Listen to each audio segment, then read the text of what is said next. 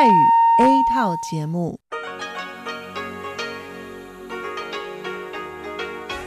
ที่นี่สถานีวิทยุเรดิโอไต้หวันอินเตอร์เนชั่นแนลกลับมาฟังขณะนี้ท่านกำลังอยู่กับรายการภาคภาษาไทยเรดิโอไต้หวันอินเตอร์เนชั่นแนลหรือ RTI ออกกระจายเสียงจากกรุงไทเปไต้หวันสาธารณรัฐจีนเป็นประจำทุกวันนะครับนอกจากรับฟังทางเครื่องรับวิทยุได้แล้วยังสามารถรับฟังรายการผ่านระบบออนไลน์ได้ที่ thai.rti.org.tw หรือที่ RTI Fanpage นะครับขอเชิญติดตามรับฟังรายการของเราได้ตั้งแต่บัดนี้เป็นต้นไป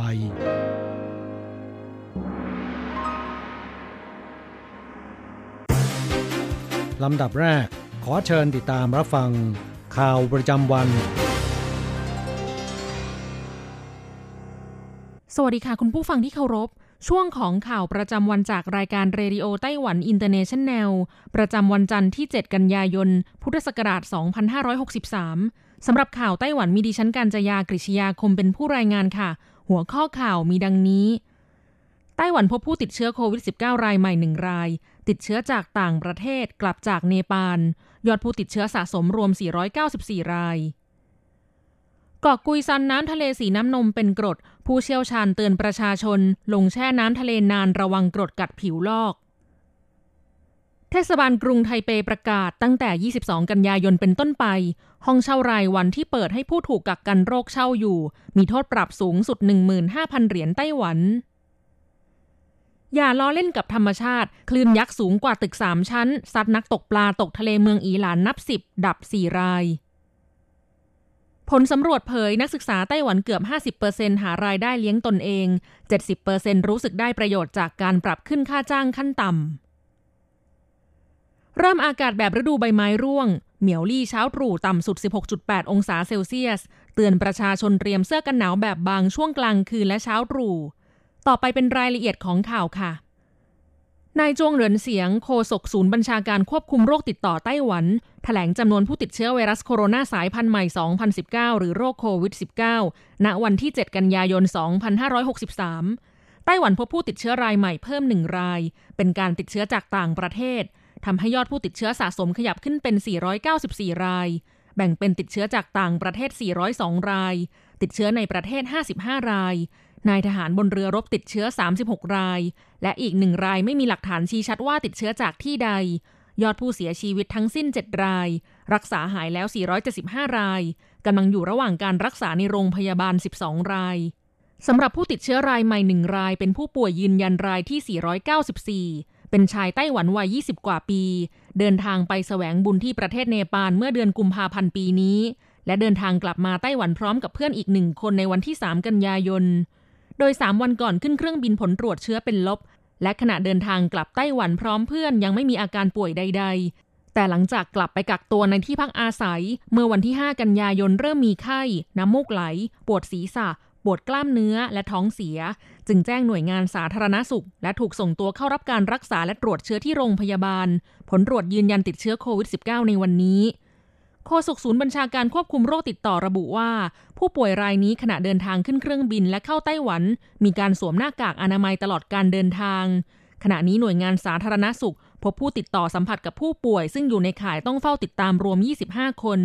ในจำนวนนี้เป็นผู้โดยสารที่นั่งอยู่ติดกันแถวหน้าและแถวหลังจำนวน4คนเพื่อนที่ร่วมเดินทางกลับไต้หวันด้วย1คนและคนในครอบครัวที่อาศัยร่วมกัน4คนถูกจัดอยู่ในกลุ่มต้องแยกตัวกักดูอาการในที่พักอาศัยส่วนเจ้าหน้าที่ลูกเรือบนเครื่องบินลำเดียวกัน16คนได้ปฏิบัติตามมาตรการป้องกันโรคอย่างเหมาะสมตลอดการเดินทางจึงถูกจัดอยู่ในกลุ่มที่ให้เฝ้าสังเกตอาการด้วยตนเองและทางการจะเฝ้าติดตามสังเกตอาการของบุคคลเหล่านี้อย่างใกล้ชิดต่อไปข่าวต่อไปน้ำทะเลที่เกาะกุยซันเมืองอีหลานซึ่งตั้งอยู่ทางภาคตะวันออกเฉียงเหนือของไต้หวันมีสีสันของน้ำทะเลคล้ายกับน้ำนมในปีนี้ได้รับความนิยมจากนักท่องเที่ยวเดินทางมาเล่นน้ำทะเลที่นี่เป็นอย่างมากผู้เชี่ยวชาญชี้ว่าสาเหตุที่น้ำทะเลเป็นสีน้ำนมเนื่องจากการผุดของน้ำพุร้อนใต้ท้องทะเลน้ำพุร้อนมีปริมาณฟองอากาศมากความหนาแน่นต่ำจึงลอยขึ้นมาเหนือผิวน้ำทะเล แต่น้ำพุร้อนมีค่าความเป็นกรดด่างหรือ pH ที่ต่ำกว่าน้ำทะเลปกติน้ำทะเลมีค่า pH 8แต่น้ำพุร้อนมีค่า pH แค่6ดังนั้นน้ำทะเลสีน้ำนมจึงเป็นกรดหากนักท่องเที่ยวลงไปแช่น้ำทะเลนานเกินไปเมื่อขึ้นฝั่งแล้วไม่รีบชำระล้างร่างกายอาจเป็นอันตรายต่อผิวหนังได้ด้านศาสตราจารย์หวงเจียงซิวซึ่งทำการวิจัยน้ำทะเลสีน้ำนมมาเป็นเวลานานระบุว่าในช่วงแรกนานมาแล้วทำการวัดได้ค่าความเป็นกรดที่สุดคือ pH 1.75 เมื่อพ่นออกมาจนถึงผิวน้ำอยู่ที่ pH 6 หากคนลงไปแช่น้ำทะเลแล้วไม่รีบล้างตัวด้วยน้ำจืดจากนั้นตากแดดต่ออาจทำให้ผิวหนังลอกเป็นแผลรุนแรงได้ดังนั้นจึงขอย้ำเตือนให้ประชาชนที่เดินทางไปเล่นน้ำทะเลที่เกาะกุยซันควรระมัดระวังความปลอดภัยของตนเองด้วยข่าวต่อไปหวงซันซันรองผู้ว่าการกรุงไทเปแถลงว่าจากสถานการณ์การแพร่ระบาดของโรคโควิด -19 ตรวจสอบพบว่ามีห้องเช่ารายวันที่ไม่ได้รับอนุญาตเปิดให้บริการสำหรับผู้ที่ต้องถูกกักกันโรคดังนั้นจึงประกาศว่าตั้งแต่วันที่22กันยายนเป็นต้นไปสถานที่สำหรับกักกันโรคจะจำกัดแต่เฉพาะโรงแรมที่ได้รับอนุญาตสำหรับกักกันโรคที่พักอาศัยของตนหรือสถานที่ที่บุคคลที่3จัดให้พักโดยไม่มีค่าใช้จ่ายเท่านั้นหากฝ่าฝืนเจ้าของสถานที่มีโทษปรับตั้งแต่ 3,000 ถึง 15,000 เหรียญไต้หวันและจะประกาศชื่อสกุลและที่อยู่ของสถานที่แห่งนั้นด้วยจากสถิติของเทศบาลกรุงไทเปนับจนถึงวันที่1กันยายน2563พบว่ามีสถานที่ซึ่งที่อยู่เดียวกันแต่มีผู้ถูกกักกันโรคเข้าพักอาศัยไม่ซ้ำกันมากกว่า5ครั้งขึ้นไปและไม่ใช่โรงแรมสำหรับกักกันโรคที่ได้รับอนุญาตจากเทศบาลกรุงไทเปที่พักอาศัยของตนหรือสถานที่ที่บุคคลที่3จัดให้พักโดยไม่เสียค่าใช้จ่ายรวมทั้งสิ้น81แห่งซึ่งส่วนใหญ่ตั้งอยู่ในพื้นที่ศูนย์รวมการคมนาคมหรือสถานที่ที่นักท่องเที่ยวนิยมไปข่าวต่อไปอิทธิพลจากกระแสลมรอบนอกวงพายุไต้ฝุ่นไห่เฉินทำให้กรมอุตุนิยมวิทยาไต้หวันประกาศเตือนภัยคลื่นยาวบริเวณทะเลชายฝั่งเมืองอีหลานติดต่อกัน3วันแล้วแต่ช่วงเช้าวันจันทร์ที่7กันยายนที่หอประภาคารท่าเรือต้าซีตำบลโถเฉิงเมืองอีหลานแจ้งเหตุมีนักตกปลาหลายคนถูกคลื่นซัดตกลงไปในทะเลด้านเจ้าหน้าที่ลาดตระเวนยามฝั่งอีหลานระบุว่าเมื่อเวลาประมาณ 10:30 นาที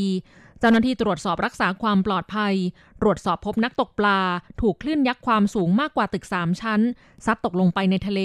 จึงได้ประสานกับเจ้าหน้าที่กู้ภัยเข้าช่วยเหลือนักตกปลารวม10คนในจำนวนนี้เสียชีวิต4คนบาดเจ็บ4คนและไม่ได้รับบาดเจ็บ2คนทั้งนี้ไต้หวันมักเกิดอุบัติเหตุคลื่นยักษ์ซัดคนตกทะเลจนเสียชีวิตประมาณปีละ25คนข่าวต่อไปแอปพลิเคชันหางานพาร์ทไทม์สำหรับนักศึกษาเสี่ยวจีซั่งกงเปิดเผยผลสำรวจค่าครองชีพช่วงเปิดเทอมของนักศึกษาไต้หวันพบว่านักศึกษา80%วางแผนหางานพาร์ทไทม์ทำหลังเปิดเทอมในจำนวนนี้เกือบ50%จำเป็นต้องทำงานไปด้วยเรียนไปด้วยเพื่อหาค่าครองชีพนอกจากนี้นักศึกษา70%รู้สึกว่าการที่รัฐบาลปรับอัตราค่าจ้างขั้นต่ำตามกฎหมายให้สูงขึ้นจากเดิมนั้นได้รับประโยชน์แม้เพียงเล็กน้อยแต่ก็สามารถเก็บเล็กผสมน้อยได้แต่มีนักศึกษาเพียงส่วนน้อยที่ระบุว่าปัจจุบันตนได้รับค่าจ้างรายชั่วโมง160เหรียญไต้หวันอยู่แล้วจึงไม่ได้รับประโยชน์หรือผลกระทบใดๆจากการปรับขึ้นค่าจ้างขั้นต่ำผลสำรวจยังพบว่านักศึกษาไต้หวันมีค่าใช้จ่ายรายเดือนเฉลี่ยประมาณไม่เกิน 8,000 เหรียญไต้หวันในจำนวนนี้เป็นค่าใช้จ่ายสำหรับอาหารการกินและค่าเดินทางมากที่สุดคิดเป็นสัดส่วน 53%ค่าใช้จ่ายเพื่อความบันเทิง 13%ค่าเสื้อผ้าเครื่องแต่งกาย 12%ค่าเครื่องสำอางประทินผิวและใช้จ่ายภายในบ้าน 8%ทั้งนี้คณะกรรมการพิจารณาค่าจ้างขั้นต่ำกระทรวงแรงงานไต้หวันมีมติเมื่อวันที่18สิงหาคมที่ผ่านมาให้ปรับค่าจ้างขั้นต่ำรายเดือนจาก 23,800 เหรียญไต้หวันเพิ่มขึ้นเป็น 24,000 เหรียญและค่าจ้างรายชั่วโมงสำหรับแรงงานท้องถิ่นจากปัจจุบันชั่วโมงละ158เหรียญเพิ่มขึ้นเป็นชั่วโมงละ160เหรียญไต้หวันตั้งแต่วันที่1มกราคมปีหน้าเป็นต้นไปข่าวต่อไปวันจันทร์ที่7กันยายนปีนี้ตรงกับไปลู่ในภาวะทั้ง24ตามปฏิทินจีนหมายถึงน้ำค้างเริ่มมีบนใบไม้ฤดูเริ่มเข้าสู่ความหนาวเย็น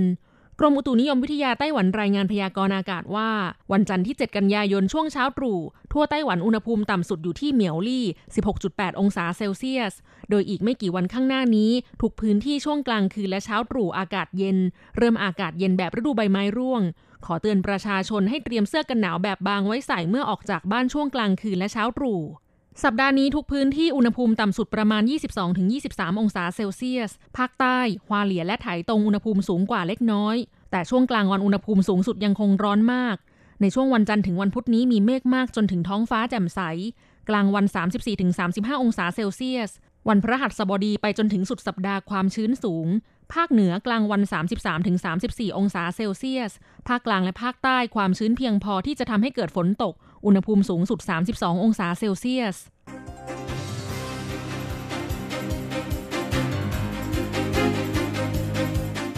คุณผู้ฟังครับต่อไปเป็นข่าวต่างประเทศและข่าวประเทศไทยรายงานโดยผมแสงชัยกิตติภูมิวงศ์หัวข้อข่าวที่สำคัญมีดังนี้ผู้ติดเชื้อโควิด -19 ทั่วโลกสะสม 26.98 ล้านคนแล้วเสียชีวิต 880,000 กว่าคนผู้ติดเชื้อในอินเดียแซงหน้าบราซิลพายุไต้ฝุ่นไฮเซินกระหน่ำสนามบินในเกาหลีใต้10กว่าแห่งกระทบเที่ยวบินยกเลิก300กว่าเที่ยวรัฐมนตรี ICT ของอินเดียแถลงว่าโรงงาน Apple ย้ายฐานไปอินเดีย8แห่ง Discovery ออกอากาศสารคดี SpaceXส่งนักบินอวกาศเข้าสู่สถานีอวกาศนานาชาติประสบความสำเร็จสิ้นสุดวันหยุดยาวในไทยรถไฟถูกจองเต็มทุกที่นั่งต่อไปเป็นรายละเอียดของข่าวครับเริ่มกันด้วยสถานการณ์การระบาดโควิด -19 สิ้นสุดตอนเช้าวันที่7ตามเวลาในไต้หวันสถิติมหาวิทยาลัยจอห์นฮอปกินส์รายงานว่าทั่วโลกมีผู้ติดเชื้อโควิด -19 สะสม26.98 ล้านคนแล้วเสียชีวิตสะสม 880,000 กว่าคนในอินเดียมีผู้ติดเชื้อพุ่งทะลุเกินกว่า 4.2 ล้านคนแซงหน้าบราซิลกลายเป็นอันดับ 2 ของโลกเป็นรองจากสหรัฐโดยที่สหรัฐมีผู้ติดเชื้อสะสม 6.29 ล้านคนเสียชีวิตสะสม 188,000 กว่าคนที่เกาหลีใต้มีรายงานผู้ติดเชื้อโควิด -19 ลดลง3 สัปดาห์แล้วหน่วยงานควบคุมป้องกันโรคของเกาหลี KCDC รายงานยอดผู้ติดเชื้อรายวันลดลงนับตั้งแต่เพิ่มขึ้นสูงสุดเมื่อปลายเดือนสิงหาคมอยู่ที่ระดับ400คนแต่จนถึงเที่ยงคืนวันอาทิตย์เกาหลีใต้พบผู้ติดเชื้อรายใหม่199คนที่อังกฤษทางการยังมีความกังวลผู้ติดเชื้อโควิด -19 จะเพิ่มสูงขึ้นเมื่อวานนี้พบเพิ่ม 2,988 คนสูงสุดตั้งแต่เดือนพฤษภาคมส่วนใหญ่เป็นผู้ที่อยู่ในวัยหนุ่มสาวนายแมตต์แฮนค็อกรัฐมนตรีสาธารณสุขของอังกฤษแสดงความกังวลต่อปัญหาโรคระบาดและเน้นว่ารัฐบาลจะใช้มาตรการล็อกดาวน์เพื่อควบคุมการแพร่ระบาดของโรคต่อไปรวมทั้งมาตรการเว้นระยะห่างทางสังคมพายุไต้ฝุ่นไฮเซินพัดผ่านภาคใต้ของญี่ปุ่นไม่ได้ก่อภัยพิบัติรุนแรงหรือการเสียชีวิตในวันที่7พายุขึ้นบกของเกาหลีใต้กระหน่ำสนามบิน10แห่งกระทบเที่ยวบินยกเลิก300กว่าเที่ยวพายุไฮเซินกำลังแรง144กิโลเมตรต่อชั่วโมงมุ่งไปทางทิศเหนือเข้าสู่เมืองปูซานซึ่งเป็นเมืองใหญ่อันดับ2ของเกาหลีใต้กระแสลมทำให้ไฟฟ้าดับกระทบต่อประชาชน 5,000 ครัวเรือนบริเวณปลายคาบสมุทรเกาหลีใต้รวมทั้งเกาะเจจูซึ่งเป็นเมืองตาอากาศชื่อดังสื่อของอินเดีย Zee News รายงานอ้างคำพูดของราวิแซงเกอร์พลาแซดรัฐมนตรีกระทรวงสื่อสารโทรคมนาคมและสารสนเทศของอินเดียระบุว่าอินเดียกำลังพุ่งทะยานกลายเป็นศูนย์กลางการผลิตขนาดใหญ่ของโลกผู้ผลิตรายใหญ่ของโลกเริ่มตระหนักว่าจะต้องแสวงหาฐานการผลิตใหม่นอกเหนือจากจีน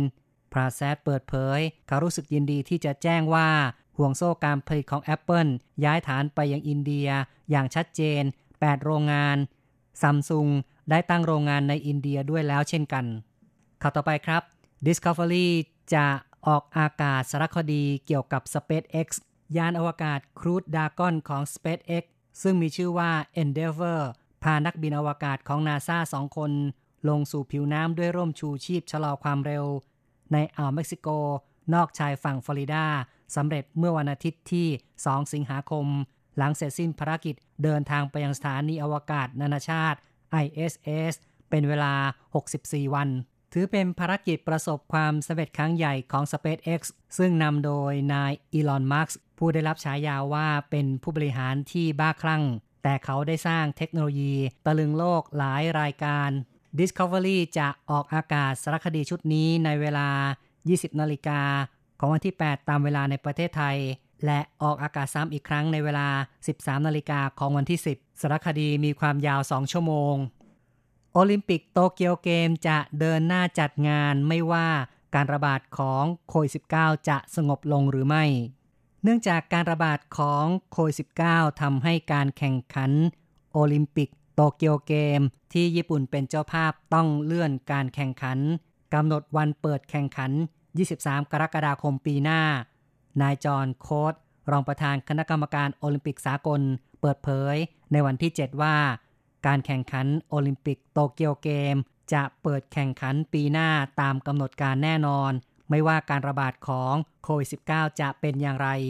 การแข่งขันจะเป็นไปตามธีมที่กำหนดไว้คือเกมแห่งการฟื้นฟูภายหลังความเสียหายจากสึนามิแต่อาจจะเพิ่มเป็นเกมแห่งชัยชนะเหนือโควิด -19 ด้วยโค้ชกล่าวได้ว่าภารกิจสำคัญของพวกเขาขณะนี้คือการวางแผนมาตรการรับมือต่อสถานการณ์ต่างๆเพื่อให้การแข่งขันกีฬาโอลิมปิกดำเนินไปอย่างราบรื่นบางประเทศสามารถควบคุมสถานการณ์ระบาดได้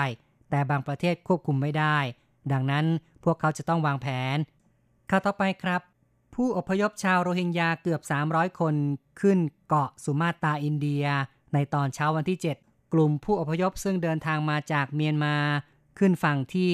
เมืองลกซูมาวีทางเหนือของเกาะสุมาตราอินโดนีเซียประกอบด้วยผู้ชาย102คนผู้หญิง181คนและเด็กอีก14คนในกลุ่มนี้อย่างน้อย1คนมีอาการป่วยและถูกส่งตัวไปโรงพยาบาลแล้วเจ้าหน้าที่อินโดนีเซียเปิดเผยว่าจะทำการตรวจเชื้อโควิด -19 และจะหาที่พักเหมาะสมให้แก่กลุ่มผู้อพยพข้อมูลแหล่งข่าวเจ้าหน้าที่ของอากันโปรเจกต์องค์กรพัฒนาเอกชนซึ่งติดตามวิกฤตโรฮิงญากล่าวว่าผู้อพยพเดินทางจากบังคลาเทศในช่วงปลายเดือนมีนาคมหรือต้นเดือนเมษายนมุ่งสู่มาเลเซียแต่ถูกผลักออกนอกประเทศเนื่องจากทั้งมาเลเซียและไทยปิดชายแดนเพื่อสกัดกั้นการระบาดของโควิด -19 ต่อไปติดตามข่าวจากประเทศไทยวันหยุดยาวในประเทศไทยสิ้นสุดลงในวันที่ 7 ประชาชนเริ่มเดินทางกลับเข้ากรุงเทพรถไฟจากสถานีอุบลราชธานีถูกจองเต็มทุกที่นั่งขบวนรถเร็วและรถด่วนเที่ยวเช้าที่นั่งถูกจองเต็มหมดส่วนเที่ยวบ่าย2เที่ยวมีที่นั่งชั้น3เหลือเท่านั้นขณะที่ช่วงเย็นถูกจองเต็มหมดเช่นกันอย่างไรก็ตามกระทรวงคมนาคมสรุปตัวเลขวันหยุดยาว 4-7 กันยายนการใช้บริการรถสาธารณะต่ำกว่าคาดการ 10.63% ทางนี้มีผู้โดยสารใช้บริการรถสาธารณะกว่า 7.96 ล้านคนการเตรียมความพร้อมระบบขนส่งสาธารณะทุกประเภทในวันที่ 3-6 กันยายนรองรับการเดินทางได้อย่างเพียงพอไม่มีผู้โดยสารตกค้างปริมาณจราจรเข้าออกกรุงเทพจำนวน 11.21 ล้านคันสูงกว่าประมาณการ 36.2% โดยพบว่าส่วนใหญ่เป็นรถยนต์ส่วนบุคคล 10.53 ล้านคันส่วนสถานการณ์เกิดอุบัติเหตุบนโครงข่ายทางถนนในความรับผิดชอบของกระทรวงคมนาคม3-6 กันยายนพบว่าอุบัติเหตุเกิดขึ้น325ครั้งมีผู้เสียชีวิต48คนบาดเจ็บ309คนสำหรับในช่วงวันหยุดยาวที่ผ่านมาจุดท่องเที่ยวแห่งหนึ่งที่ได้รับความนิยมสูงคือการชมลำแสงแรกบนหินสามวานจังหวัดบึงกาฬบรรยากาศท่องเที่ยวในหลายจังหวัดคึกคักรวมทั้งที่จังหวัดบึงกาฬนักท่องเที่ยวชาวไทยและต่างประเทศเฝ้ารอชมแสงแรกที่จุดชมวิวหินสามวานป่าภูสิงห์ซึ่งตั้งอยู่ในเขตป่าสงวนป่าดงดิบกะลาป่าภูสิงห์และป่าดงสีชมพูเพื่อรอเวลาแสงอาทิตย์โผล่พ้นทิวเขาจากภูเขาฝั่งสปป.ลาวนักท่องเที่ยวประทับใจอย่างมากเก็บภาพถ่ายท่ามกลางอากาศเย็นสบายหมอกบางลอยปกคลุมบนยอดเขาข้อต่อไปครับการยางแห่งประเทศไทยเตรียมผลักดันไทยเป็นหับถุงมือยางการยางแห่งประเทศไทยหรือว่ากยท.ขานรับนโยบายของกระทรวงเกษตรและสหกรณ์เร่งขับเคลื่อนไทยเป็นหับถุงมือยางของโลกใช้โมเดลการผลิตพาณิชย์ตลาด รุกตลาดถุงมือยางคาดการว่าปี2563มีความต้องการใช้กว่า 360,000 ล้านชิ้นมูลค่าไม่ต่ำกว่า 40,000 ล้านบาทส่วนตัวเลขการส่งออกถุงมือยางของไทยติดอันดับ 2 ของโลกและมีอัตราเติบโต 8-15% เป็นข้อได้เปรียบและเป็นโอกาสดีของชาวสวนยางในช่วงการระบาดของโควิด -19 ไทยเป็นอันดับ 1 ของโลกในการส่งออกน้ำยางเป็นวัตถุดิบในการผลิตถุงมือยางพาราแท้ 100% คุณผู้ฟังครับต่อไปเป็นรายงานอัตราแลกเงินโอนเงิน 10,000 บาทใช้ 9,560 เหรียญไต้หวันแลกซื้อเงินสด 10,000 บาทใช้ 9,920 เหรียญไต้หวันและโอนเงิน1เหรียญสหรัฐใช้ 29.38 เหรียญไต้หวันข่าวจาก RTI จบลงแล้ว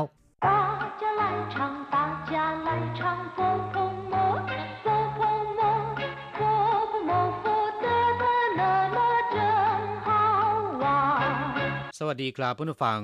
พบกันในวันนี้เราจะมาเรียนบทเรียนที่17ของแบบเรียนชั้นต้นบทที่17สู่สู่นับเลข第17课数数一课文你会数数吗我会数小的数一二三四五六七八九十我会数大的数一百一千一万一百万一千万数数真有意思第17课数数บทที่17นับเลข数数แปลว่านับเลขหรือนับจำนวนคำว่า数แปลว่านับอย่างเช่นว่านับเลขหรือว่านับจำนวนส่วนคำว่าสูก็แปลว่าตัวเลขหรือจำนวนเพื่อนผู้ฟังจะสังเกตเห็นว่าทั้งสองคำนะครับออกเสียงไม่เหมือนกันมีความหมายต่างกันแต่เป็นตัวอักษรตัวเดียวกัน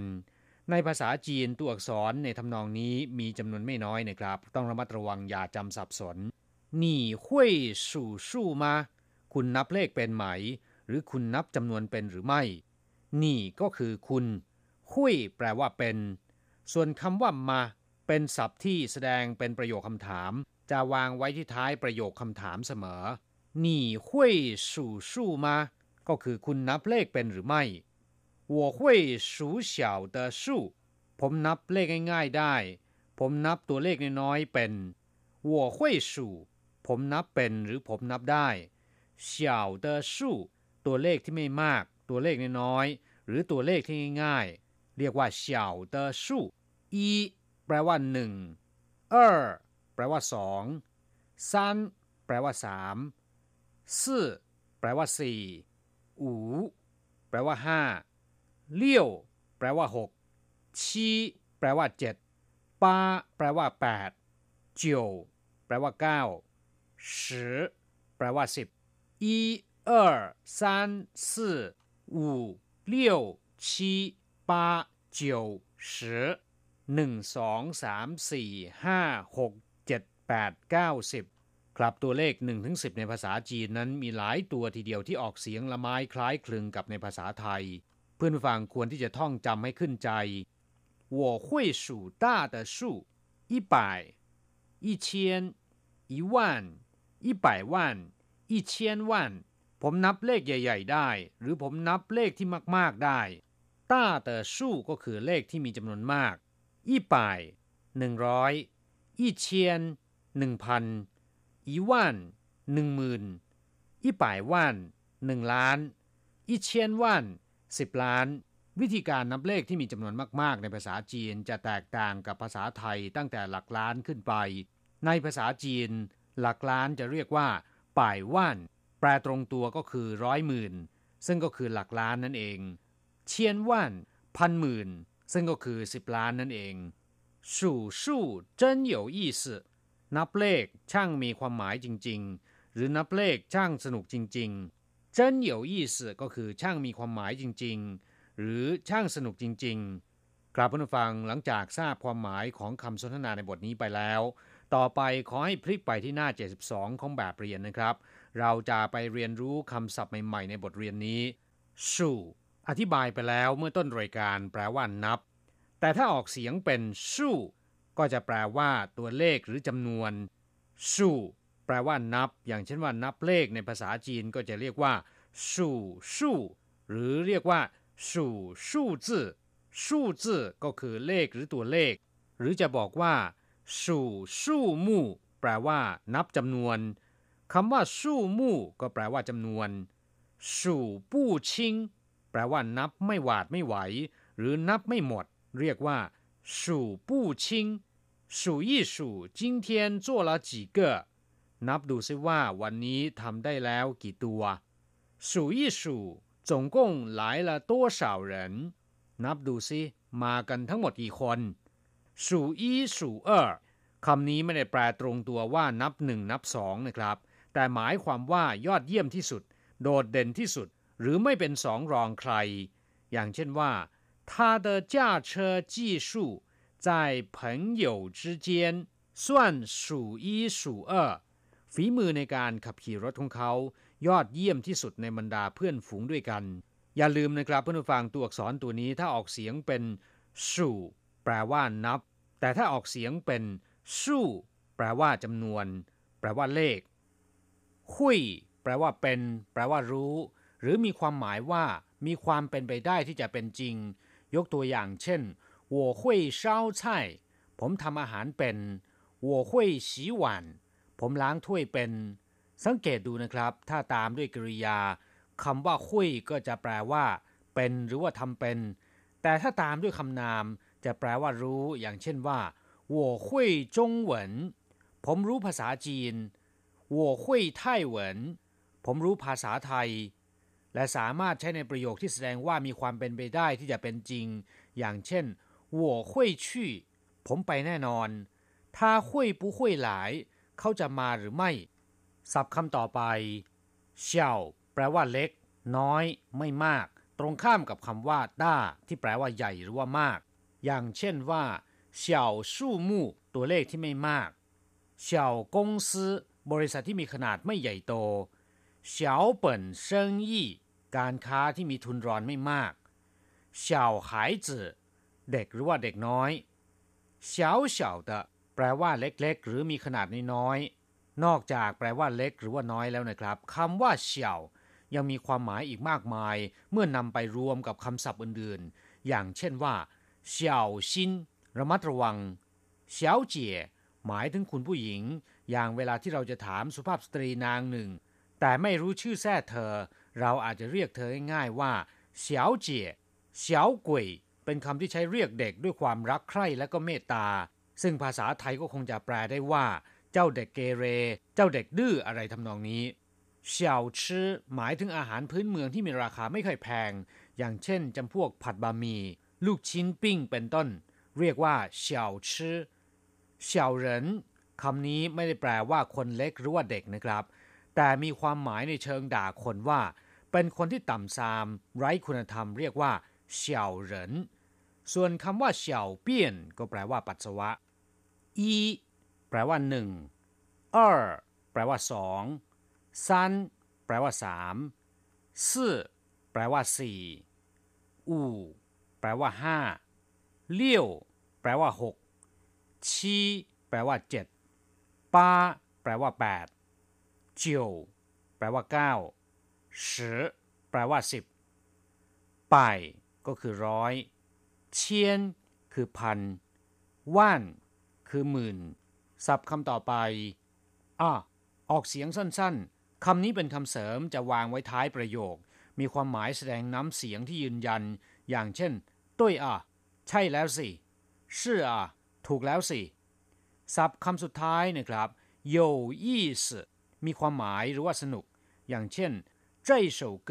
很有意思เพลงนี้มีความหมายมากเจ้าหวานยี่เขินอยู่ยี่สิของสิ่งนี้สนุกมากกลับเพื่อนฟังเวลาในรายการของเราในวันนี้ก็หมดลงซะแล้วเราจะกลับมาพบกันใหม่ในบทเรียนหน้าสวัสดีครับ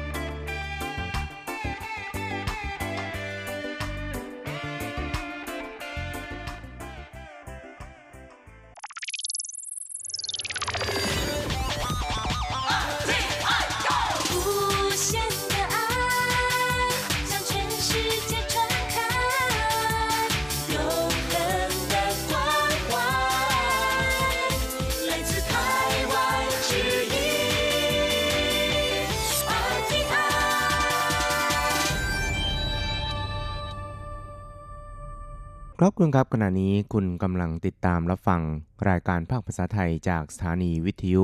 RTI ซึ่งส่งกระจายเสียงจากกรุงไทเปประเทศสาธารณรัฐจีนอยู่นะครับและต่อไปนั้นก็ขอเชิญคุณผู้ฟังติดตามรับฟังรายการกระแสประชาธิปไตย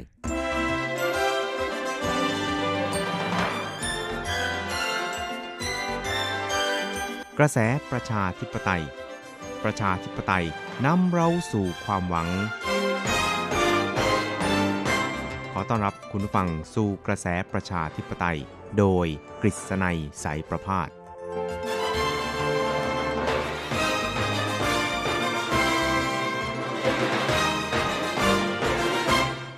สวัสดีครับคุณผู้ฟังที่รักและเคารพทุกท่านครับผมกฤษณัยสารภาพก็กลับมาพบกับคุณผู้ฟังอีกครั้งหนึ่งครับในช่วงเวลาของกระแสประชาธิปไตยนะครับซึ่งก็จะพบกับคุณผู้ฟังเป็นประจำทุกสัปดาห์ครับในค่ำวันจันทร์แล้วก็เช้าวันอังคาร3ครั้งด้วยกันครับก็จะนำเอาเรื่องราวความเคลื่อนไหว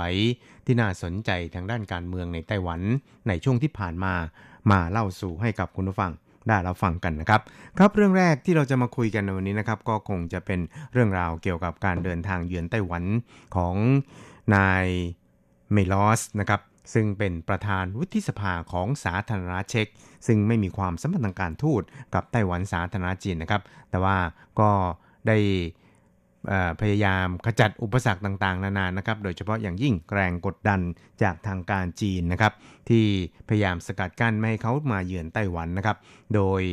ได้อ้างหลักการจีนเดียวนะครับแต่อย่างไรก็ตามเนี่ยนะครับนายมิลอสเนี่ยนะครับก็ได้เดินทางมาเยือนไต้หวันแล้วตั้งแต่เมื่อสัปดาห์ที่แล้วนะครับแล้วก็เพิ่งเสร็จสิ้นการเยือนไปเมื่อปลายสัปดาห์ที่ผ่านมานะครับก็ปรากฏว่ากิจกรรมต่างๆของนายมิลอสเนี่ยนะครับก็เรียกว่าสร้างแรงสั่นสะเทือนให้กับทางการจีนไม่น้อยเลยทีเดียวครับเพราะว่าทั้งนายหวังอี้นะครับรัฐมนตรีต่างประเทศของจีนนี่นะครับก็ได้ออกมาข่มขู่เช็คนะครับว่าจะต้องจ่ายค่าตอบแทนอย่างสาสมนะครับก็ไม่ทราบว่าจะสาสมอย่างไรนะครับครับแล้วก็คำกล่าวของนายหวังอี้ในขณะที่เยือนยุโรปเนี่ยนะครับก็ได้ส่งผลให้หลายประเทศในยุโรปนะครับไม่ว่าจะเป็นฝรั่งเศสสโลวักนะครับเยอรมนีหรือว่าอีกหลายๆประเทศนะครับต่างก็ออกมายืนเคียงข้างสาธารณรัฐเช็กโดยเฉพาะอย่างยิ่งประธานวุฒิสภาของสาธารณรัฐเช็กท่านนี้นะครับที่นำคณะผู้แทนของเช็กเนี่ยจำนวนเกือบ90 คนเนี่ยมาเยือนไต้หวันสาธารณรัฐจีนนะครับและที่เป็นโปรแกรมหรือว่ากำหนดการสำคัญนะครับก็คือการกล่าวปาฐกถาต่อบรรดาสสของไต้หวันในสภานะครับซึ่งก็ถือได้ว่าเป็นครั้งแรกในรอบหลาย10 ปีที่ผ่านมานะครับที่นักการเมืองสำคัญหรือบุคคลสำคัญของประเทศที่ไม่มีความสัมพันธ์ทางการทูตกับไต้หวันเนี่ยนะครับได้ยืนอยู่หน้าสภานิติบัญญัติแห่งชาตินะครับหรือว่าหน้าสสของไต้หวันเนี่ยกล่าวปาฐกถาซึ่งนายมิลอสเนี่ยก็ได้กล่าวเกี่ยวกับ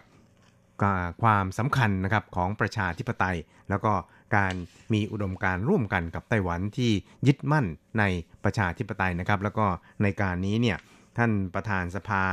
นิติบัญญัติแห่งชาติของไต้หวันนั้นก็คือนายโหยสีคุณเนี่ยก็ได้มอบเครื่องอิสริยาภรณ์ชั้นหนึ่งให้กับนายมิลอสประธานวุฒิสภาด้วยนะครับนอกจากนี้นะครับท่านประธานาธิบดีไช่อิงหวนเนี่ยก็ได้พบปะกับนายมิลอสด้วยนะครับแล้วก็ได้มีการมอบเครื่องอิสริยาภรณ์อีกชิ้นหนึ่งให้กับนายมิลอสด้วยนะครับพร้อมกันนี้เนี่ยท่านประธานาธิบดีไช่อิงหวนนั้นก็ยังได้กล่าวเกี่ยวกับการเยือนไต้หวันในคราวนี้ของท่านประธานวุฒิสภานะครับว่าเป็นการแสดงให้เห็นถึงการที่ทั้งไต้หวันแล้วก็ทั้งเช็กเนี่ยนะครับไม่ยอมสยบให้กับแรงกดดันใดๆนะครับแล้วก็กล้าที่จะส่งเสียงที่เป็นประชาธิปไตยออกมาด้วยนะครับซึ่งท่านประธานาธิบดีไช่เนี่ยก็ได้กล่าวขณะมอบเครื่องอิสริยาภรณ์ให้แก่นายมิลอสครับว่า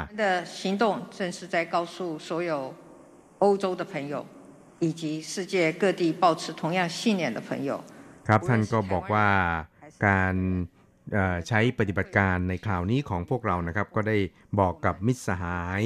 นะครับแล้วก็เพื่อนที่อยู่ในยุโรปแล้วก็เพื่อนๆที่รักประชาธิปไตยมีอุดมการณ์เดียวกันทั่วโลกนะครับว่าไม่ว่าจะเป็นชาวไต้หวันหรือว่าชาวเช็กนะครับเราเองเนี่ยก็จะไม่ยอมสยบให้กับแรงกดดันใดๆนะครับและเราเนี่ยก็ต่างกล้าที่จะออกมาส่งเสียง เรียกร้องนะครับแล้วก็ส่งเสียงของตัวเองออกมาแล้วก็จะต้องเข้าร่วมในกิจกรรมระหว่างประเทศอย่างกระตือรือร้นด้วยรวมทั้งอุทิศคุณูปการและความสามารถของพวกตนเนี่ยนะครับให้กับทั่วโลกแล้วก็ให้กับโลกใบนี้นะครับ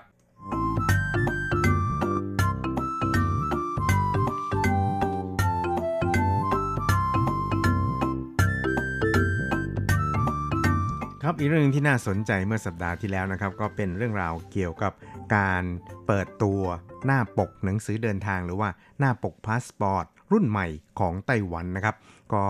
เป็นการเปลี่ยนหน้าปกใหม่นี่นะครับหลังจากที่มี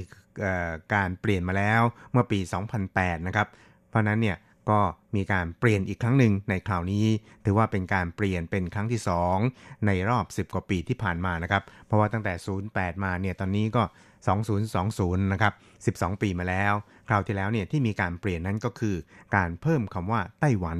คือ TAIWAN เข้าไว้บนหน้าปกด้วยนะครับทั้งนี้เนี่ยวัตถุประสงค์สำคัญนั้นก็คือเพื่อที่จะให้แยกแยะให้ชัดเจนนะครับระหว่างพาสปอร์ตหรือว่าหนังสือเดินทางของไต้หวันกับของจีนเพราะว่าเนื่องจากชื่อประเทศของไต้หวันสาธารณรัฐจีนนั้นจะเป็นชื่อภาษาอังกฤษนะครับที่มีคำว่า China อยู่ข้างหลังด้วยก็คือ Republic of China ส่วนชื่อประเทศของจีนแผ่นดินใหญ่นั้นก็จะใช้ชื่อว่าPeople Republic of China นะครับหรือ PRC ซึ่งก็มีคำว่า China ทั้ง2ส่วนนะครับเพราะฉะนั้นเนี่ยเวลาผ่านด่านตม.หรือว่าตรวจคนเข้าเมืองเนี่ยบางทีเนี่ยนะครับเจ้าหน้าที่ตม.ของบางประเทศนี่อาจจะไม่ได้สังเกตนะครับหรือว่าอาจจะเป็นแบบมือใหม่อะไรทำนองนี้นะครับก็พอเห็นคำว่าไชน่าปุ๊บเนี่ยก็เหมารวมเลยว่าเป็นจีนเหมือนกันอะไรทำนองนี้นะครับซึ่งก็ทำให้ชาวไต้หวันที่เดินทางออกไปต่างประเทศเนี่ยก็อาจจะได้รับการปฏิบัติที่ไม่ค่อยเหมาะสมเพราะว่าในบางประเทศเนี่ยเขาก็จะมีความเข้มงวดต่อชาวจีนเนี่ยค่อนข้างมากนะครับซึ่งความจริงแล้วเนี่ยสีของหนังสือเดินทางก็จะไม่เหมือนกันนะครับแต่ว่าอย่างไรก็ตามเนี่ยเพื่อให้เกิดความสะดวกในการเดินทางไปต่างประเทศแล้วก็มีการแยกแยะให้ชัดเจนเนี่ยนะครับในคราวนี้ก็ได้มีการปรับเปลี่ยนรูปแบบโฉมใหม่เรียกว่าอาจจะเป็นโฉมใหม่แบบเกือบ 100% ก็ว่าได้นะครับเพียงแต่ว่ายังคงมีชื่อของ ROC หรือว่า Republic of China อยู่นะครับแต่ว่าก็มีการลดขนาดของRepublic of China ที่เป็นภาษาอังกฤษเนี่ยลงนะครับให้เล็กลงแล้วก็ไปอยู่ในวงแหวนที่ล้อมรอบตราสัญลักษณ์ของชาตินะครับก็คือเป็นคล้ายๆรูปดาวอยู่ตรงกลางนะครับก็มีคำว่า Republic of China เนี่ยล้อมรอบอยู่นะครับแล้วก็ด้านบนเนี่ยนะครับสุดเนี่ยก็จะเป็นชื่อภาษาจีนนะครับคำว่าจงหวาหมินกัวนะครับก็คือชื่อประเทศของไต้หวันสาธารณรัฐจีนนะครับแล้วก็ด้านล่างนี่นะครับก็จะมีตัวภาษาอังกฤษยักษ์ใหญ่นะครับไต้หวันกำกับแล้วก็ด้านล่างก็จะมีคำว่าพาสปอร์ตก็คือไต้หวันพาสปอร์ตนั่นเองครับซึ่งพอดูแล้วเนี่ยหรือว่ามองเห็นปุ๊บเนี่ยนะครับก็จะรู้ทันทีเลยครับว่าอันนี้เนี่ยเป็นหนังสือเดินทางไต้หวันนะครับไม่ใช่เป็นหนังสือเดินทางจีนเพราะฉะนั้นเนี่ยนะครับก็เรียกว่าน่าจะสามารถสกัดนะครับหรือว่าขจัดความคลุมเครือกันระหว่างพาสปอร์ตของจีนกับของไต้หวันได้ไม่น้อยเลยทีเดียวนะครับแล้วก็ตามนะครับหนังสือเดินทางรุ่นใหม่นี้นะครับก็จะเริ่มใช้กันตั้งแต่ต้นปีหน้าหรือว่าปีใหม่หน้าเป็นต้นไปเพราะว่าก็คงจะต้องใช้เวลาในการแจ้งให้กับบรรดาประเทศต่างๆทั่วโลกนะครับแล้วก็แจ้งให้กับกรมการบินพลเรือนโดยเฉพาะอย่างยิ่งบรรดาสมาคมการท่องเที่ยวต่างๆนะครับแล้วก็ตม.ของประเทศต่างๆเนี่ยได้ทราบว่าตอนนี้เนี่ยไต้หวันจะเริ่มใช้หนังสือเดินทางรุ่นใหม่แล้วนะครับซึ่งอย่างไรก็ตามครับก็ปรากฏว่าผู้ที่มีหนังสือเดินทางรุ่นเก่าอยู่นี่นะครับแล้วก็ยังมีอายุการใช้งานอยู่เนี่ยก็ยังคงสามารถที่จะใช้ต่อไปได้จนกว่าอายุจะหมดนะครับหรือว่าถ้าว่าต้องการเนี่ยก็สามารถที่จะไปเปลี่ยนเป็นรุ่นใหม่ได้แต่ว่าก็ต้องชำระค่าธรรมเนียมนะครับโดยค่าธรรมเนียมเนี่ยก็ไม่ได้มีอะไรเปลี่ยนแปลงครับเล่มละ 1,300 เหรียญไต้หวันนะครับอายุการใช้งานปกติแล้วเนี่ยก็มีเวลา10ปีนะครับเพราะฉะนั้นก็เรียกได้ว่าเป็นอีกมิติหนึ่งนะครับในการที่ไต้หวันเนี่ยจะทำให้มีความชัดเจนนะครับระหว่างไต้หวันกับจีนมากยิ่งขึ้นครับ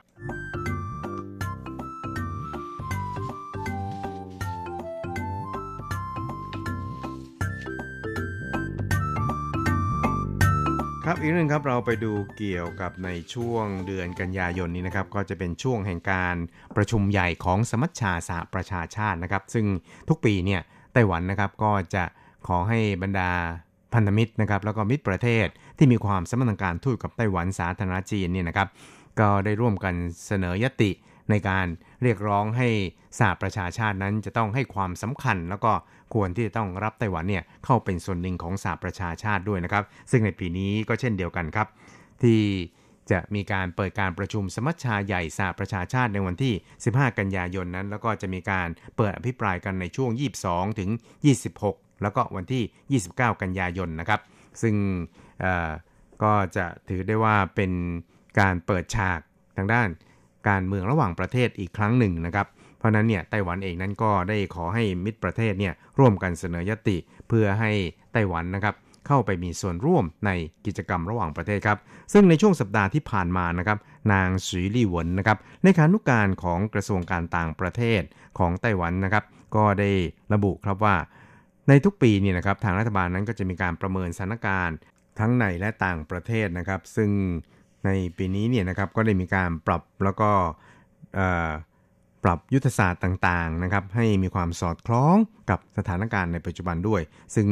ในปีนี้เนี่ยนะครับประเด็นสำคัญของการผลักดันในเรื่องนี้ของรัฐบาลนั้นก็คือการสื่อสารต่อสังคมโลกชาวไต้หวันนั้นมีความมุ่งมั่นเด็ดเดี่ยวในการเข้าร่วมประชุมสหประชาชาติและขอให้ประเทศต่างๆนั้นควรจะต้องใส่ใจต่อเจตนารมณ์ของไต้หวันได้มีความสามารถในการป้องกันโรคและร่วมฟื้นฟูหลังการระบาดของโรคด้วยนะครับและขอให้มิตรประเทศนั้นช่วยกันส่งเสียงแทนไต้หวันในสหประชาชาติรวมทั้งส่งสารถึงอันโตนิโอกูเตเรสเลขาธิการใหญ่สหประชาชาติขอให้ประเทศที่มีอุดมการณ์ใกล้เคียงกับไต้หวันนั้นสนับสนุนช่วยเหลือไต้หวันด้วยนะครับครับในปีนี้นั้นไต้หวันก็มีข้อเรียกร้องอยู่3ประการนะครับแต่แก่สหประชาชาตินั้นจะต้องดำเนินการทันทีต่อกรณีที่ชาวไต้หวัน 23.5 ล้านคนนั้นถูกกีดกันอยู่นอกกรอบของสหประชาชาติจะต้องแก้ไขสภาพชาวไต้หวันและสื่อมวลชนของไต้หวันที่ไม่ได้เข้าร่วมการประชุมเข้าทำข่าวและร่วมกิจกรรมตลอดไปจนถึงจะต้องให้ความเสมอภาคให้เกียรติต่อชาวไต้หวันในการเข้าร่วมเป้าหมายการพัฒนาอย่างยั่งยืนนะครับหรือ SDGs นะครับเข้าร่วมประชุมร่วมกิจกรรมรวมทั้งยอมรับการที่ไต้หวันเนี่ยจะสามารถอุทิศคุณูปการให้กับกิจกรรมของประชาคมโลกด้วยนะครับนายอู๋เจาซี่รัฐมนตรีว่าการกระทรวงต่างประเทศของไต้หวันสาธารณรัฐจีนนะครับก็ได้เขียนบทความตีพิมพ์ในสื่อมวลชนระหว่างประเทศในหลายประเทศนะครับขณะเดียวกันเนี่ยกระทรวงการต่างประเทศนั้นก็ได้มีการจัดทำคลิปวิดีโอนะครับแสดงถึงความสามารถรวมทั้งความสำเร็จในการป้องกันโรคแล้วก็ให้กำลังใจต่อผู้ปฏิบัติหน้าที่ต่อสู้กับโรคระบาดนะครับก็เพื่อที่จะกระตุ้นให้ประเทศต่างๆนั้นให้ความสำคัญต่อไต้หวันมีความพร้อมแล้วก็มีความสามารถในการที่จะเข้าร่วมในกิจกรรมของสหประชาชาติรวมทั้งอุทิศคุณูปการให้แก่การสร้างโลกนี้ให้ดีขึ้นหลังผ่านการระบาดของโควิด -19 นะครับซึ่งที่ผ่านมานั้นไต้หวันเนี่ยก็มีผลงานโดดเด่นพอสมควรเลยทีเดียวนะครับสามารถควบคุมการระบาดของโควิด -19 ในไต้หวันเนี่ยอย่างประสบความสำเร็จเลยทีเดียวครับ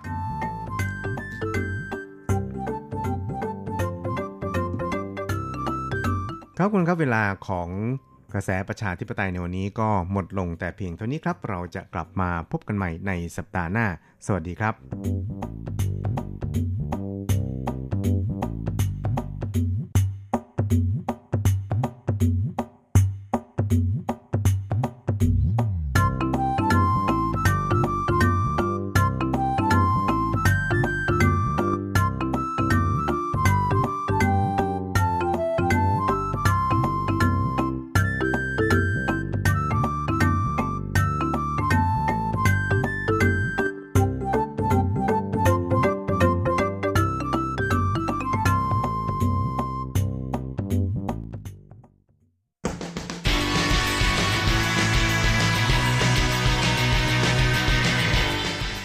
ปัจจุบัน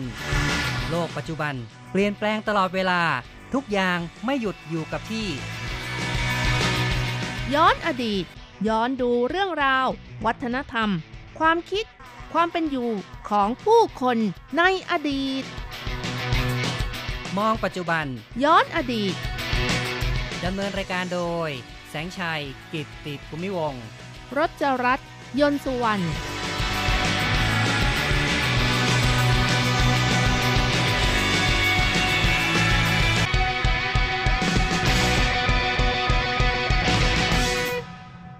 ุณผู้ฟังที่รักครับพบกันอีกแล้วในมองปัจจุบันย้อนอดีตนะครับในวันนี้เราจะมองเรื่องราวของเต้าหู้กันครับค่ะเต้าหู้กับไข่เยี่ยวม้านะคะซึ่งเป็นอาหารที่คนไต้หวันชอบมากเลยนะคะอ๋อเหรอแหมเป็นยังไงครับรูปร่างหน้าตาอ๋อก็เต้าหู้อ่อนกับไข่เยี่ยวม้าไงทำไข่เยี่ยวม้าหั่นเป็นชิ้นๆแล้วก็หรือไม่ก็เฉาะให้มันเละๆค่ะแล้วก็ราดด้วยน้ำซอสค่ะนะคุณผู้ฟังก็ลองนึกถึงภาพเต้าหู้อ่อนๆนิ่มๆสีขาวนะครับส่วนใหญ่ก็จะเป็นก้อนสี่เหลี่ยมนะครับแล้วก็บนเต้าหู้อ่อนๆนิ่มๆก็จะมีไข่เยี่ยวม้าวางอยู่ข้างบนนะครับคือไข่เยี่ยวม้าที่กระเทาะเปลือกเรียบร้อยอาจจะแบ่งครึ่งหรือบางทีก็แบ่งเสี้ยวหรืออาจจะเป็นแบบที่ว่าหั่นเป็นชิ้นเล็กๆนะครับวางบนเนื้อเต้าหู้จากนั้นก็จะมีการราดด้วยซีอิ๊วข้นนะครับค่ะแล้วก็โรยด้วยผักชีหรือไม่ก็เป็นต้นหอมก็ได้นะคะใช่รสชาติอร่อยค่ะนี่ก็คือหน้าตาของเต้าหู้ไข่เยี่ยวม้าภาษาจีนเรียกว่าอะไรครับผีตั้นเต้าฟูค่ะผีตั้นก็คือไข่เยี่ยวม้านะคะเต้าฟูก็คือเต้าหู้นั่นเองค่ะใช่นะครับผีตั้นเต้าฟูก็เป็นอาหารที่ชาวไต้หวันนิยมอย่างหนึ่งนะครับเรียกว่าเป็นเสี่ยวชือก็คือว่าไม่ได้เป็นอาหารหลักแต่ว่าเป็นอาหารจานรองหรือว่าเป็นอาหารกินเล่นหรือว่าเป็นอาหารกับแกล้มก็ว่าได้นะครับส่วนใหญ่ก็รับประทานแกล้มกับบะหมี่หรือว่ารับประทานร่วมกับอาหารหลักอื่นๆหรือว่าร่วมรับประทานกับข้าวเปล่าก็ได้เหมือนกันนะครับหรือไม่ก็รับประทานกับข้าวต้มก็ได้เช่นกันค่ะใช่ครับเต้าหู้ไข่เยี่ยวม้านี้นะครับก็เป็นอาหารที่ชาวไต้หวันคุ้นเคยและก็ชอบกันมากแต่สำหรับชาวไทยหรือว่าชาวต่างชาติบางคนเห็นแล้วก็บอกว่ารับประทานเข้าไปได้ยังไงเนื่องจากว่าบางคนนะคะเวลารับประทานก็นิยมที่จะเฉาะทั้งเต้าหู้แล้วก็ไข่เยี่ยวม้าคนให้เข้ากันดูแล้วมันสะอิดสะเอียนเพราะว่ามันนิ่มๆนะคะอ๋อนะครับก็คือเหลวๆเป็นแบบเหมือนกับว่าคลุกกันแล้วก็ไม่ได้สวยงามเลยก็เลยเหมือนกับว่าไม่ค่อยอยากจะรับประทานเท่าไหร่นักนะครับค่ะว่าไปแล้วนะคะเต้าหู้ก็เป็นสิ่งที่มีเอกลักษณ์พิเศษค่ะสีขาวสะอาดคือความงามที่เป็นเลิศความอ่อนนุ่มก็คือสัมผัสที่เป็นเลิศกลิ่นหอมอ่อนคือรสชาติที่เป็นเลิศนะคะอันนี้เป็นการพรรณนาถึงเต้าหู้ค่ะเหล่านี้เป็นการเปรียบเทียบที่ไม่เกินความจริงสำหรับเต้าหู้เลยนะคะใช่คนที่ชอบก็คงบอกว่าสวยดีรสชาติก็หอมอ่อนๆนะครับก็บอกว่าอาหารแบบนี้เนี่ยอาหารเลิศรสเลยแต่บางคนก็บอกว่าจืดเกินไปนะครับสำหรับผู้ที่ไม่ชอบก็อาจจะมองในแบบนี้โดยเฉพาะชาวไทยเรานั้นถ้าหากว่าให้รับประทานเต้าหู้อ่อนแบบเปล่าๆเนี่ยคงรับประทานไม่ได้ก็คงต้องหาซอสมาเพิ่มหรือก็ต้องไปทอดให้มีกรอบๆก่อนนะครับแล้วก็จิ้มน้ำจิ้มเนี่ยถึงจะชอบแต่ถ้าว่ารับประทานแบบนิ่มๆขาวๆสดๆอย่างนี้อาจจะไม่คุ้นนะครับค่ะหรือไม่ก็เอาไปทำน้ำซุปนะคะซุปบะช่อก็อร่อยไปอีกแบบค่ะเต้าหู้กับหมูสับนะครับก็คือเต้าหู้บะช่อนะครับเป็นซุปที่ชาวไทยอาจจะคุ้นเคยมากกว่าซึ่งในไต้หวันก็มีเหมือนกันนะครับค่ะนอกจากนี้นะคะเต้าหู้ก็ยังสามารถดัดแปลงเป็นอาหารได้อีกหลายชนิดไม่ว่าจะเป็นการยำการผัดการทอดอย่างที่บอกแล้วนะคะทอดเต้าหู้หรือว่านำมาอบต้มเป็นน้ำซุปก็ได้เช่นกันนะคะหรือว่าใส่ในหม้อสุกี้ที่โอ้โหคนนิยมรับประทานมากเลยค่ะครับเรียกว่ารับประทานได้หลากหลายรูปแบบมากเลยนะครับไม่ว่าจะนำมาผัดนำมาทอดนำมานึ่งนำมาต้มเนาะก็ได้หมดเลยล่ะครับค่ะเต้าหู้นั้นสามารถที่จะดูดเก็บเอารสชาติอาหารอื่นๆเข้ามาไว้ในตัวมันได้แต่ก็ไม่ได้ทำให้อาหารอื่นๆนั้นเสียรสชาติไปนะคะไม่ว่าจะวางไว้กับอาหารชนิดไหนก็เหมาะไปหมดค่ะเพราะว่ารสชาติของตัวมันเองก็คือมีความหอมแบบอ่อนๆนะคะใช่ก็จากการที่เต้าหู้นั้นรสชาติตัวมันเองไม่ได้เข้มข้นนะครับเพราะฉะนั้นก็สามารถเข้ากับสิ่งอื่นๆได้ไม่ว่าจะเป็นเนื้อหมูเนื้อปลา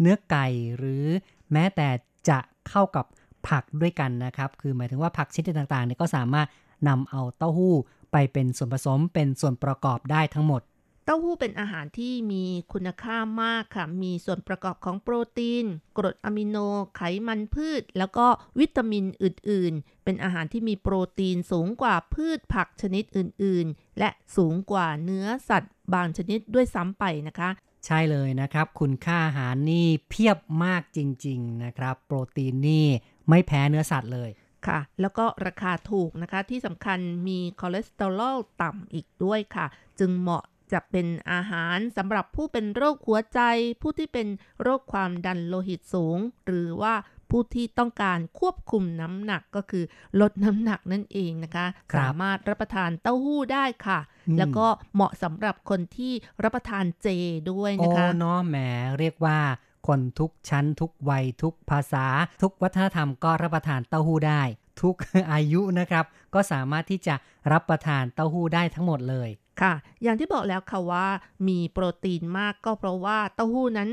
วัตถุดิบที่ทำก็คือถั่วเหลืองนั่นเองค่ะครับก็ถั่วนี้มีโปรตีนสูงอยู่แล้วก็อย่างที่รู้กันนะครับเป็นส่วนผสมหลักของเต้าหู้เลยถ้าเปรียบเทียบเต้าหู้กับคนแล้วนะคะก็มีการเปรียบได้ว่าเต้าหู้เป็นผู้ที่ปฏิบัติกับผู้อื่นอย่างใจกว้างอ่อนน้อมแล้วก็ยอมรับฟังผู้อื่นทำให้สามารถดูดเอาความดีก็คือกลิ่นรสที่ดีของอาหารอื่นได้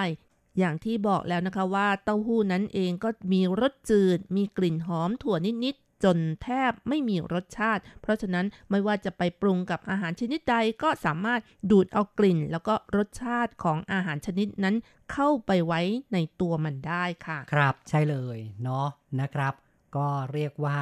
สามารถที่จะนำไปประกอบกับอาหารอื่นๆได้ส่วนผสมอื่นๆได้ทั้งหมดเลยส่วนในเรื่องของความอ่อนนุ่มของเต้าหู้นั้นก็มีผู้คนนะครับไปเปรียบเหมือนกับเนื้อกายของสาวแรกรุ่นที่อ่อนสะอาดบริสุทธิ์แล้วก็มีการเปรียบหญิงที่มีอายุซึ่งผิวไม่สวยงามว่าโต้กันก็คือเต้าหู้ที่นำไปตากแห้งซึ่งมีความเหนียวนะคะนะครับก็คือสาวรุ่นสาวอ่อนๆนี่ก็คือเป็นเต้าหู้อ่อนแต่ถ้าว่าเป็นสาวแก่ก็กลายเป็นเต้ากันนะครับคือเต้าหู้แข็งนะครับค่ะแล้วก็มีคำแสลงในภาษาจีนอยู่คำหนึ่งว่าชื่อเต้าฝูซึ่งก็หมายถึงว่าการแตะอังผู้หญิงนั่นเองนะคะครับก็พวกเจ้าชู้เนี่ยนะครับไปเที่ยวสัมผัสตัวผู้หญิงไปแตะอังผู้หญิงเนี่ยเรียกว่าชื่อเต้าฝูนะครับไม่ใช่กินผู้หญิงนะคะถ้าแปลตรงๆใช่นะครับ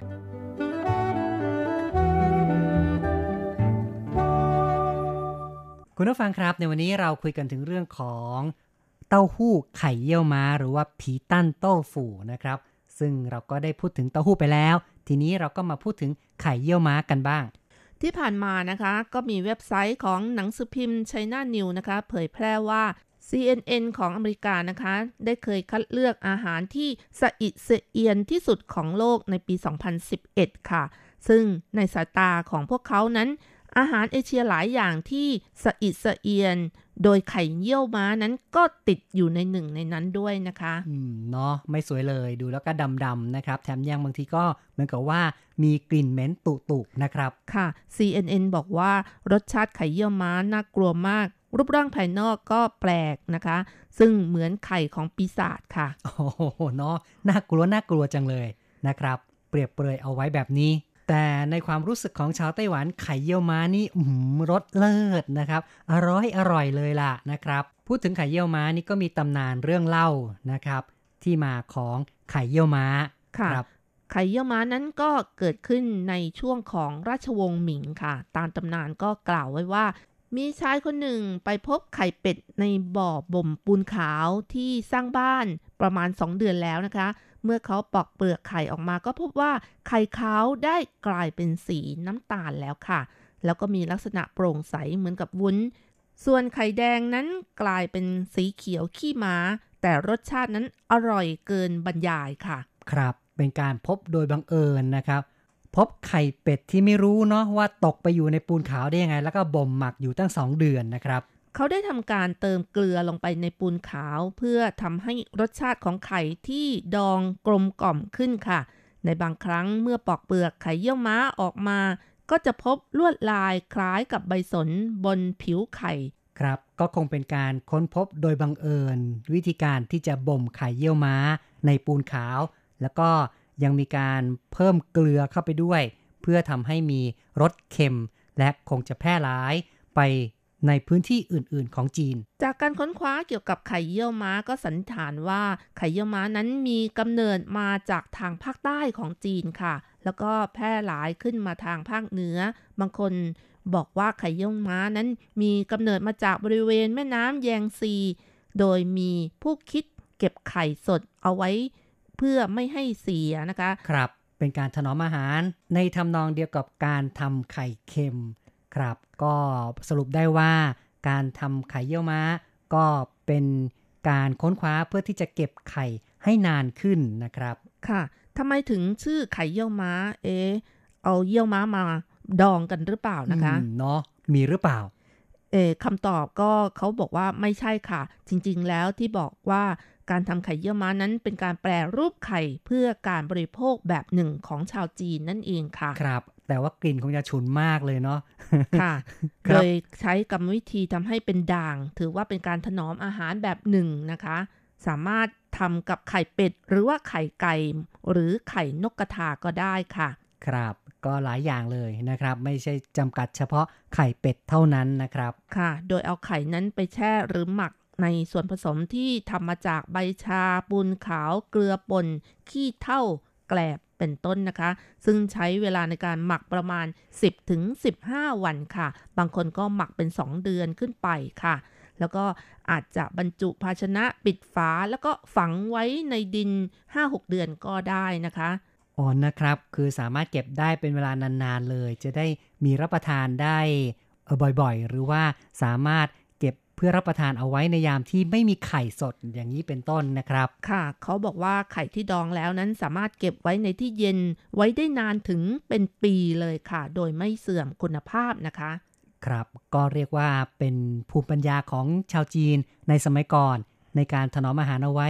เพื่อรับประทานในยามที่ขาดแคลนการทำไข่เยี่ยวม้านั้นเขาก็บอกว่าโปรตีนและฟอสโฟไลปิดในบางส่วนของไข่นั้นจะสลายตัวทำให้เกิดแอมโมเนียนั่นเองค่ะก็เลยมีกลิ่นฉุนคล้ายๆกับเยี่ยวม้าปัสสาวะม้าแล้วก็การหมักไข่เยี่ยวม้านั้นบางทีก็ผสมโซเดียมคาร์บอเนตลงไปด้วยทำให้เกิดมีสีชมพูหรือว่าอาจเกิดจากปฏิกิริยาของปูนขาวกับเปลือกไข่ทำให้ไข่มีสีที่แตกต่างไปจากเดิมเพราะฉะนั้นสีสันของไข่เยี่ยวม้าจึงมีสีน้ำตาลไข่แดงจึงเปลี่ยนเป็นสีน้ำตาลปนเหลืองเละๆถ้าเอานิ้วจิ้มเบาๆก็รู้สึกว่ามีความยืดหยุ่นซึ่งเป็นเอกลักษณ์อย่างหนึ่งของการแปรรูปอาหารที่มีรสชาติอร่อยนะคะก็อร่อยนะครับในทัศนะของคนที่ชอบล่ะคุณผู้ฟังครับเราก็พูดคุยกันมานะครับเกี่ยวกับเรื่องของเต้าหู้ไข่เยี่ยวม้าหรือว่าผีตั้นโต้ฟูซึ่งคุณผู้ฟังก็คงจะได้รู้จักกับอาหารชนิดนี้ของชาวจีนมากขึ้นแต่ว่าจะชอบหรือไม่นั้นก็คงจะแล้วแต่รสนิยมของแต่ละคนล่ะนะครับในวันนี้เราก็ได้พูดคุยกันมาพอสมควรทีนี้ต้องขอยุติเอาไว้ก่อนอย่าลืมกลับมาพบกับมองปัจจุบันย้อนอดีตในครั้งต่อไปนะครับเราทั้งสองคนผมแสงชัยกับคุณรัชรัตน์อำลาไปก่อนครับบ๊ายบายสวัสดีครับสวัสดีค่ะ